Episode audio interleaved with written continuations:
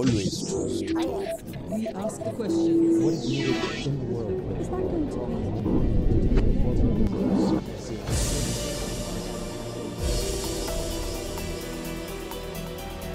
Myanmar is a country in transition. After years of unforgiving military rule, its borders are beginning to open to outside scrutiny. The march to freedom is being led by Aung San Suu Kyi. She'd gone back to Burma in 1988 after years of living abroad, only to encounter a violent military dictatorship. She became the loudest voice calling for democracy and human rights. But it didn't take the junta long to recognize the threat she posed to them. And in 1989, the military government, which had renamed the country Myanmar, placed her under house arrest. Aung San Suu Kyi spent the next 15 years in custody. In 1991, her determination to win democracy was rewarded with a Nobel Peace Prize. But today, as she makes the transition from activist to full-time politician pursuing her goal of being president, Aung San Suu Kyi faces many challenges, including the fate of the Rohingya people. Described by the UN as being amongst the most persecuted communities in the world, the Rohingya saw more than 125,000 people internally displaced in 2012. The Rakhine state is one of the most impoverished of Myanmar, and the waves of violence in the region have worsened conditions. Now, Aung San Suu Kyi has been criticised for failing to speak out strongly in their defence. She is close to realising her lifetime ambition of leading her country. She still calls Burma. But on Talk to Al Jazeera, we asked can she navigate her way to power past the generals, some of whom may have taken off their uniforms, but others still wielding ultimate control? Aung San Suu Kyi, you travel frequently to help often celebrate human rights. How would you describe the level and development of human rights in Myanmar or, or Burma? I don't think of human rights as something that is particular to any particular country.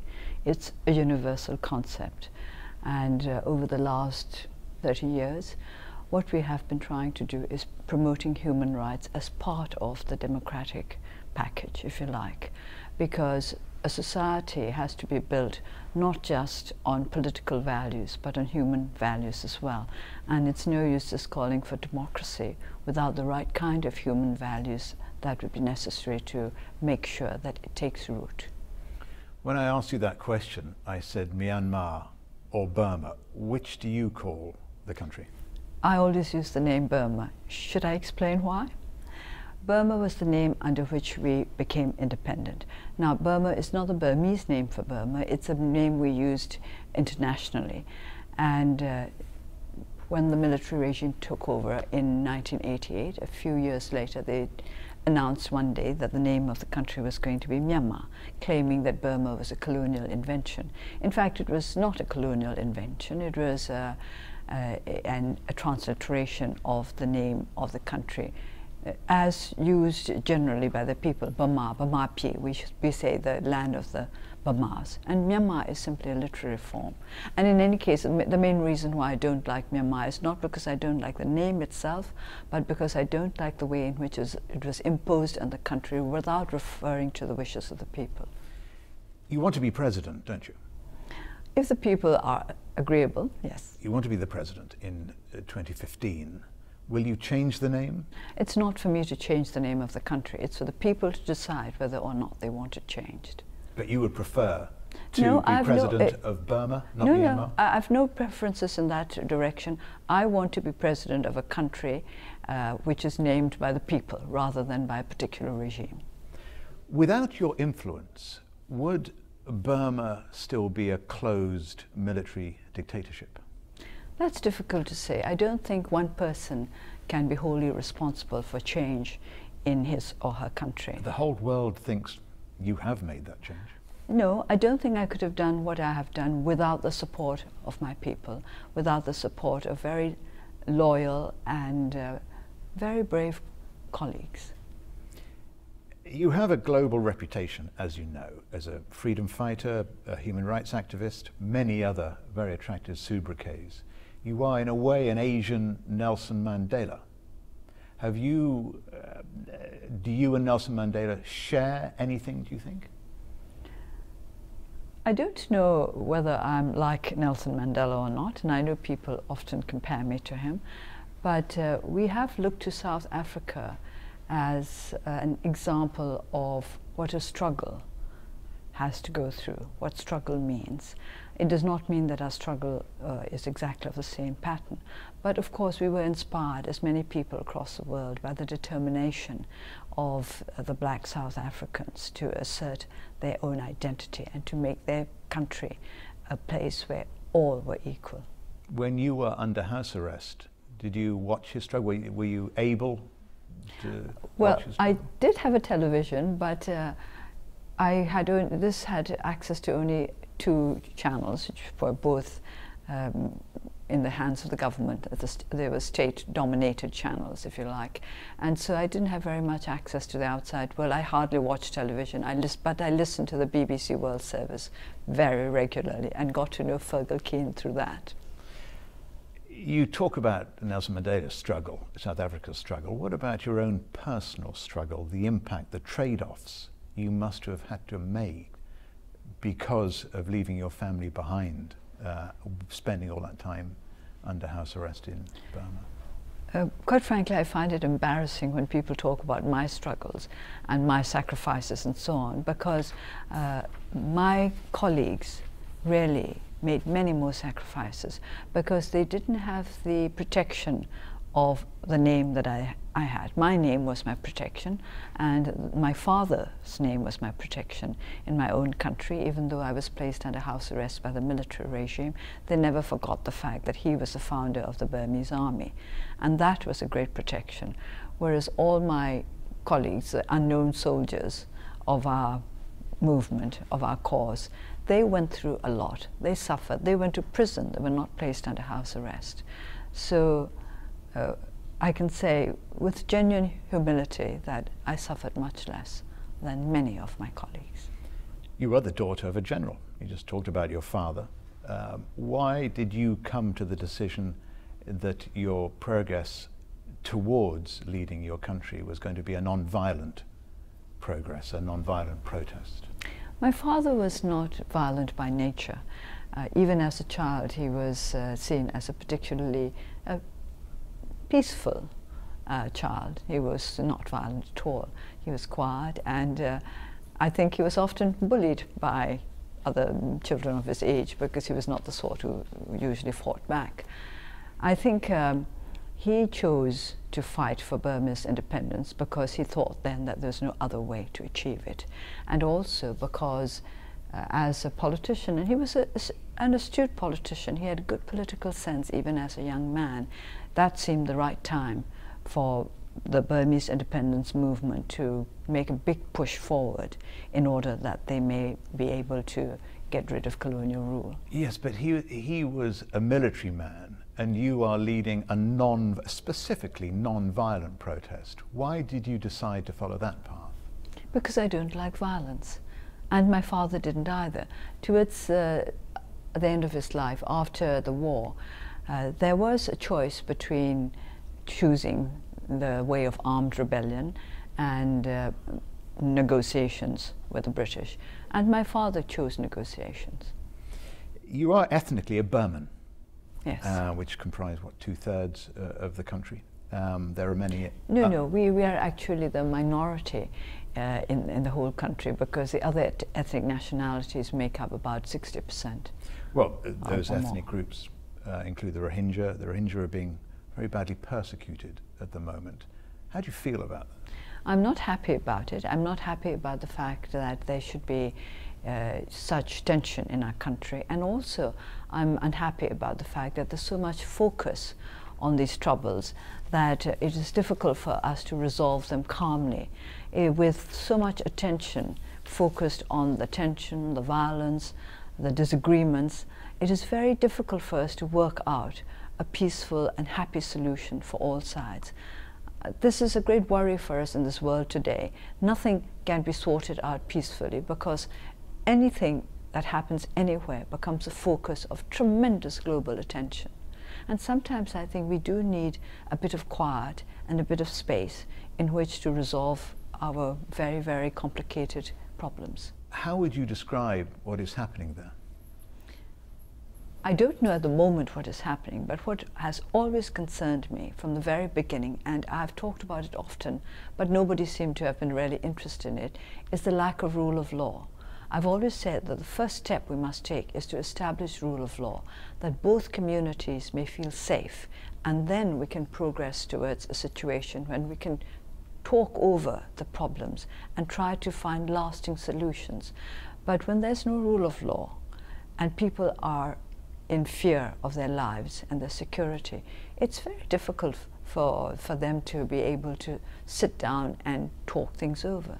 Because the world expects a lot from Aung San Suu Kyi. They expect you to solve problems like this. Human Rights Watch, um, for example, published last year, which I've seen images of areas, villages destroyed, thousands of Muslim owned properties burnt down, mass graves, and they say the authorities are not concerned. You say you don't know what's going on. Should you have known what's going on? No, I'm not part of the government. And I think this is something that the, the world seems to forget that I'm, I'm a member of parliament, just an ordinary member of parliament. And but my you're also country. a world leader in people's imaginations. You Yes. have a very strong moral compass. Yes. People respect you, they but like you. I, I cannot decide what is done in the Rakhine state, for example. I cannot say uh, why is there, is there no rule of law. I can say it, which I do say it, but it's not for me to establish rule of law. I don't have the authority. People forget that uh, even as an opposition leader, I'm the leader of 44 MPs in uh, a legislature of over 600. And yet they expect me to be able to do the things that only governments really have the right or authority to do. Now, I'm not uh, complaining against that. I think this is the price you pay when you have had, you have received so much support and uh, sympathy from the world all over that they would expect you to live up to certain expectations. But I have never claimed that I could do everything I wanted in Burma. In fact, the reason why we have been struggling for the last 30 years is because we, the people, have not had the right to assert our influence over government policy. Would you like to help them?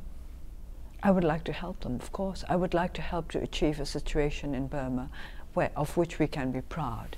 We, we don't want to have to be explaining why certain things are happening in our country. We want the world to be able to understand why they're happening. Do you think you may have had to, um, uh, in pragmatic ways, had to uh, perhaps compromise your political views, your aspirations, and tempered your public discourse as you move into and inside politics?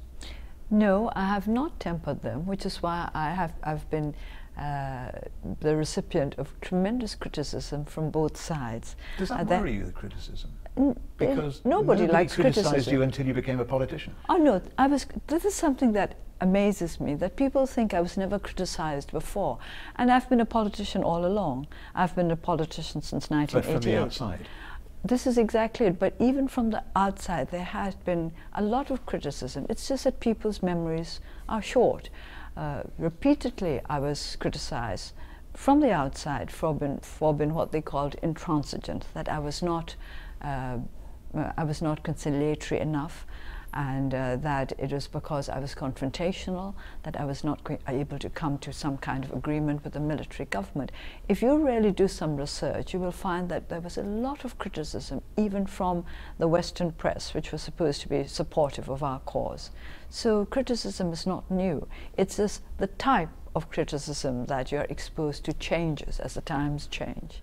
What type of criticism are you exposed to now then? Well, because I have to admit, Yeah. I wasn't aware of any criticism towards you before Ah, you became a politician. I, I think. uh, Now, why, what do you mean by before I became a politician? before you When- before you came back, uh, when you were released from house arrest and you became an MP. But I was a politician all along, and I can tell you that politics was a lot more difficult when we were facing the military regime as an undefended uh, political party than now as uh, more or less uh, legally accepted opposition. But um, uh, when you said that it had, it was only after I was released from house arrest, that I was uh, exposed to criticism. Uh, It's, I think, rather the opposite. It was after I was released from house arrest that people started behaving as though I'd never been criticized in my life. And I think it was just a surprise that I ever managed to get out of house arrest. When you go back to Burma, Myanmar, uh, and you see what is happening in Thailand to a democratically elected government, and the opposition doesn't seem to want to take part in democracy, how do you feel about that? What are your views on next door neighbours? I don't want to give my views on my next door neighbors or other, other countries, but I would like to tell you how I want democracy to be in my country. When my party was founded in 1988, we were very, very, um, we we made it quite clear that national reconciliation was one of our aims. We wanted to establish democracy. We did not want the military in politics. We did not want a military regime, but we wanted national reconciliation. We wanted to achieve our ends through negotiation and reconciliation. I quite frankly would not like a situation in my country where people felt that they needed to go out onto the street to try to explain what it was they wanted for their country. The military junta was dissolved three years ago, uh, replaced by a civilian government. But I wonder what you say to those who believe the military is still running the But country. the military all they've done is take off their uniforms. The military junta has, was not resolved, dissolved as such. Uh, people forget that there was a roadmap that was announced publicly in 2003, and the seventh step of the roadmap was uh, democracy to be uh, implemented by uh, the government that was elected as part of the sixth step, uh, uh, sixth step, which was elections held, of course, by the military junta and in, within the framework of a constitution which gives the military a special place in national politics. So I don't think uh, it's just that people are saying uh, the military is no longer powerful. It is powerful. The constitution accepts that and, in fact, enshrines a special position of the military. Do you think the president and the military listen to your views? Can you affect and change things yet in Burma? I think, uh, as I said earlier, I don't think one person can do it alone. But I think our party and the people together can do it. For example, at, at this point in time, we're trying to amend the constitution to make it a truly democratic one. And in, with this in mind, we have been uh, having public meetings, holding public meetings to explain the issue to the people. And uh, this uh, movement has great, gained great momentum, and the public are very strongly with us for constitutional change. I want to sort of talk about your ambition to be president uh, of your country because you want to change uh, a great deal in your country. But the constitution will have to change, won't it, if you are to be president? Well, this is what I was talking about. But it's not because I want to be president that I want the constitution changed. Uh, that is a different issue. It is because no constitution should be written with one person in mind. Apart from the fact that the section that debars me from becoming president debars all women as well because it requires uh, one one part of it requires that whoever aspires to the presidency must have military experience and since we don't have women in the military that means all women are out now that in itself is not democratic and it's not consistent with other sections of the constitution which say that there should be complete equality between the genders so uh, this section that debars me from becoming president is part of a constitution which incorporates many undemocratic principles. I wonder, after so long under house arrest and now taking an active part, if I can call it that, uh, being part of Parliament, part of the democracy, have you forgiven the regime? But I've never thought I had anything to forgive. I've never felt uh, feelings of vengeance against them. I always accepted that I was opposing them. And of course, as uh, somebody who was opposing them, they would want to oppose me as well. Uh, to, to me, that is perfectly natural. I do not see why I should expect them to uh, accept my opposition to them as something desirable from their point of view. But I wanted to sort out our differences peacefully. Is that how you've managed to move on through forgiveness? I don't like to use the word forgiveness. As I said, I don't think I really have anything to forgive. And I think uh, somehow it's very presumptuous to think that you can forgive other people, that you are in a position where you can dole out forgiveness, as it were. In 2015, you'll be a few more years older. Very ungracious of me to sort of mention uh, Mm, age to a woman. Well, you'll be 70. Yes. Uh, and by then, do you think people have accumulated enough wisdom to lead a country? People or me? You. I don't know whether you ever accumulate enough wisdom. I don't think any human being uh, accumulates enough wisdom as such. I think we have to simply go on accumulating more wis- wisdom. But I think in a sensible democracy, the important thing is to make use of all the talent that is available and not to think that you alone can do everything. Because that's the point, isn't it? You have a new young party, young activists, a new young guard who perhaps are looking at the old guard and saying, you know, we must bring in new ideas. How are you balancing that injection of youth into the NLD? we, we have a s- rather interesting and perhaps not the best situation uh, in Burma in that our best educated people are all of, are over for 55. Yeah. This is because uh, our education system collapsed under the military regime. So we have uh, well educated people who are getting old.